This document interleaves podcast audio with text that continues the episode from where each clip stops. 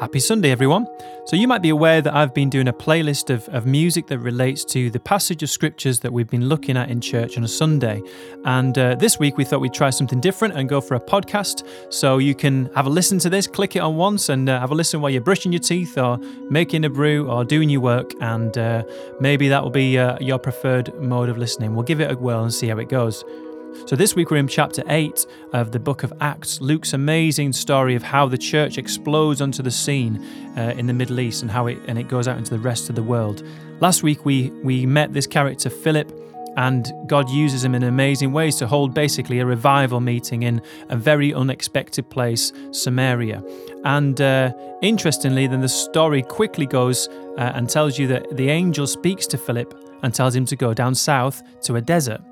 Philip doesn't know why. He has no idea what he'll do when he'll get there.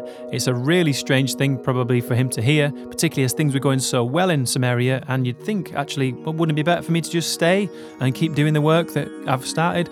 But anyway, he obeys God's call. And so this week I've picked a, another Keith Green song.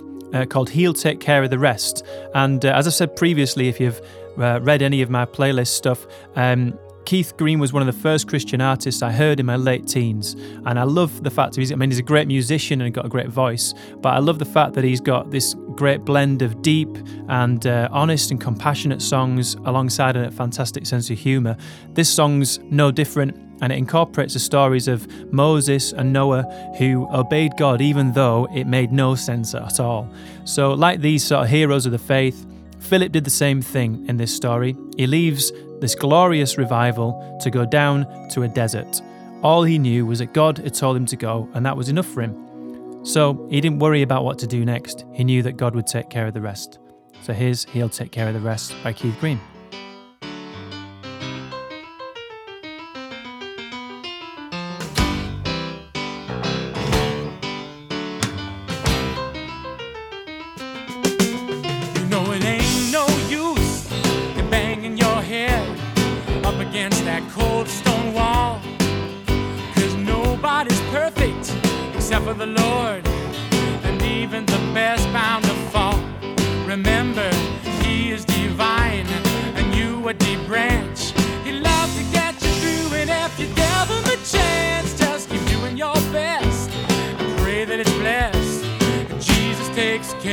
Rest.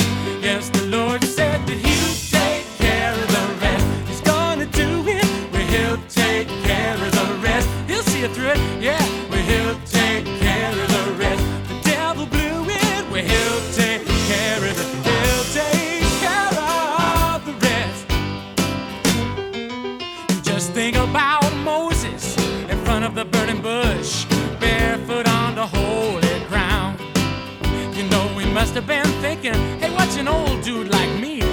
tell him all when I go down? Go down, Moses.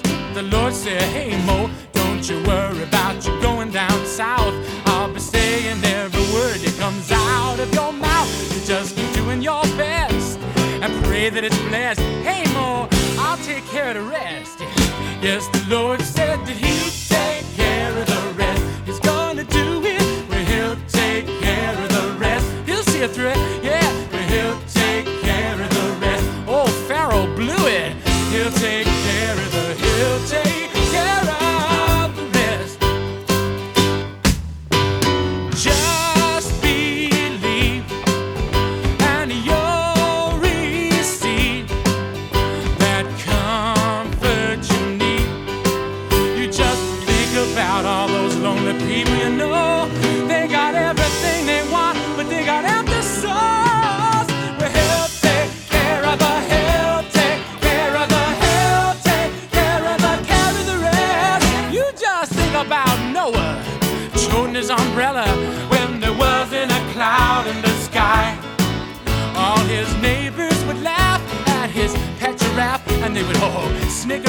pass by. But the Lord said, Hey Noah, be cool, just keep building that boat. It's just a matter of time till they see who's gonna float. You just keep doing your best and pray that it's blessed. Hey Noah, I'll take care of the rest. I'm the weatherman.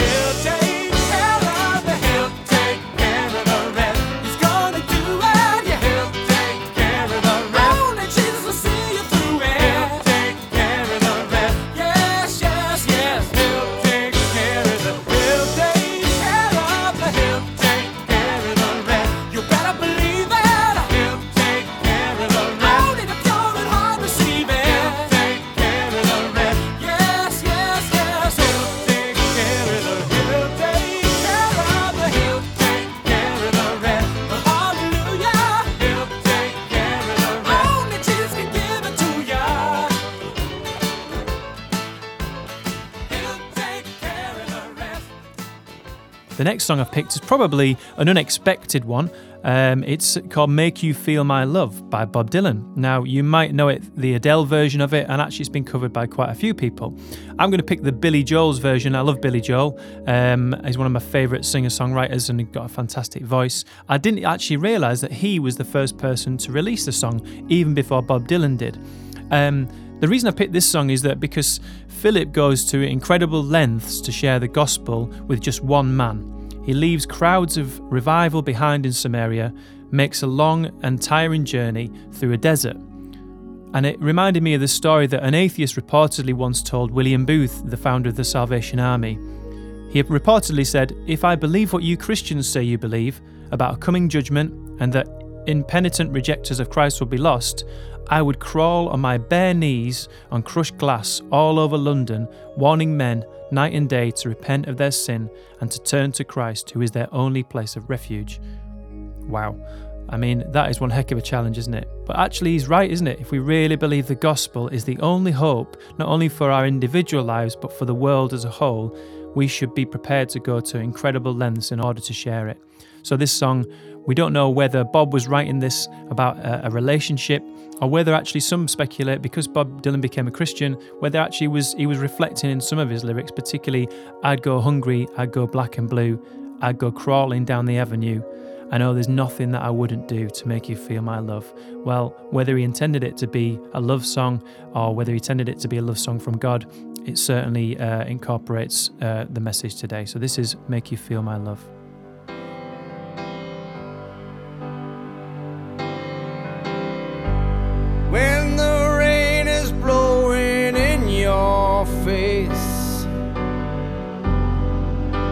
And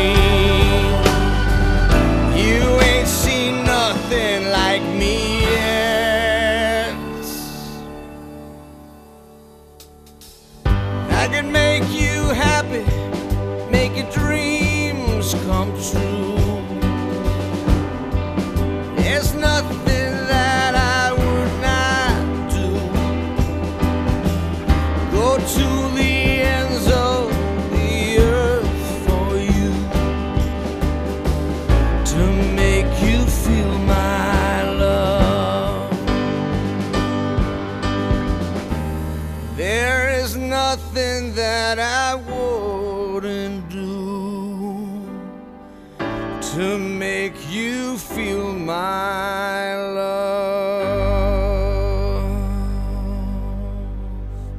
Now, from the story, you know that Philip meets an Ethiopian eunuch, and uh, it's a good reminder that God is always at work, often in remote places and in unexpected individuals.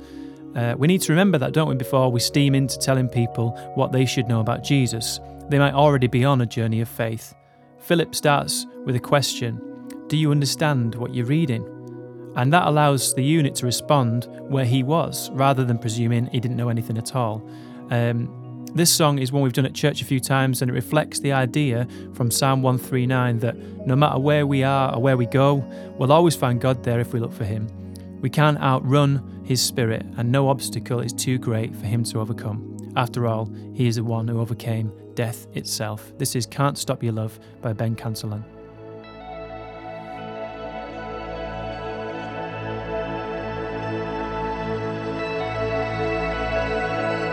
The struggles that I face, the choices I have made, can't stop your love for me, can't stop your love. The darkness of the night, the scars I tried to hide, can't stop your love for me, can't stop your love.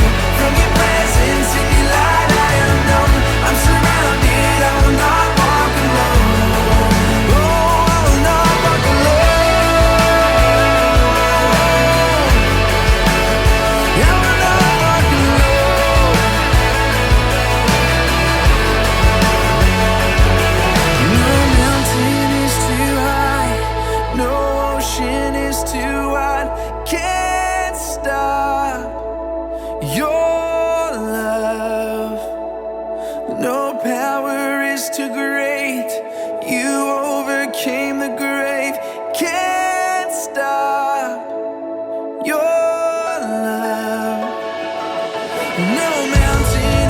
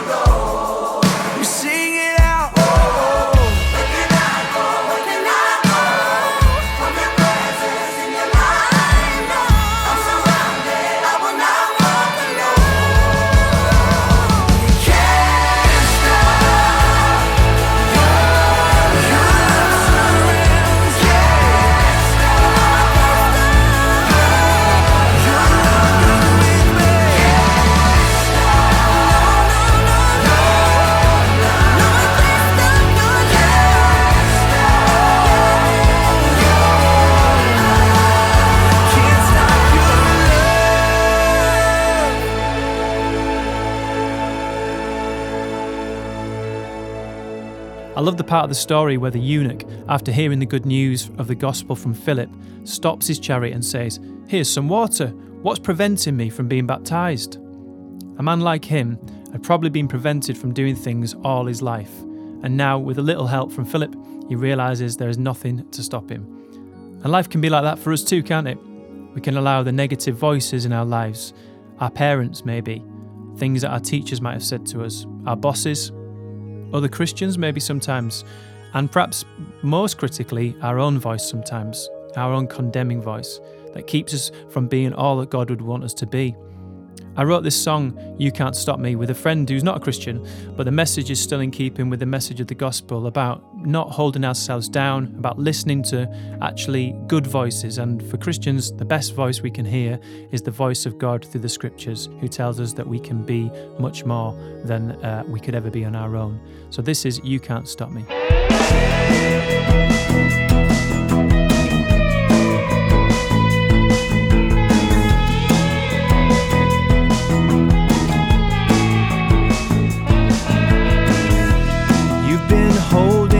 Yourself down far too long. Believe you me, it's up to you to carry on. You dealt your cards, you wrote your name in the sand. It'll wash away when you play in someone else's hand. But you can't stop me from where I'm going. No, you can't stop me from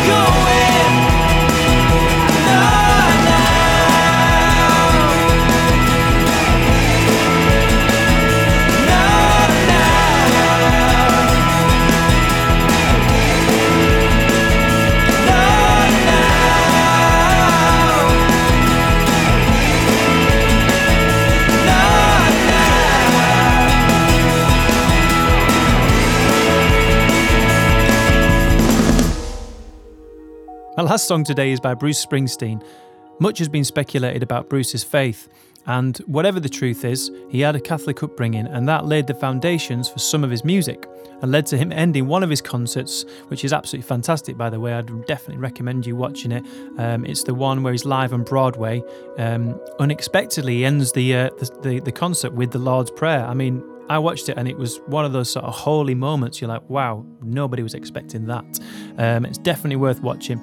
Um, whatever the nature of his relationship is with God, this particular song, Land of Hope and Dreams, um, carries a fantastic gospel message. And as I read Luke's telling of Philip's meeting with the Ethiopian eunuch, it immediately came to mind. Now, nobody knows for sure, but it's likely that this eunuch had been castrated and therefore he was an outcast to some. he would have been excluded from certain activities and he certainly would have been unable to have children. We read that he was on his way back from Jerusalem where he'd gone to worship, and yet, as a non Jew, a Gentile, he wouldn't have been able to enter the inner courts. That was only for proper Jews. So, for no fault of his own, his isolation and exclusion would have been reinforced. That is, until he meets Philip. The eunuch is reading the scroll of Isaiah, but he doesn't understand what it means for his life, does he? The passage Luke tells us he's reading is from chapter 53, but I wonder whether he and Philip carried on reading into chapter 56 of Isaiah, where there is a special promise for people like him. Isaiah prophesies the day when foreigners and eunuchs, and then finally all outcasts, will receive welcome into God's family. It's a beautiful picture. Like the chariot wheels that drove through the desert, carrying outsiders like the eunuch, the gospel train keeps on rolling. You don't need a ticket, just got to get on board.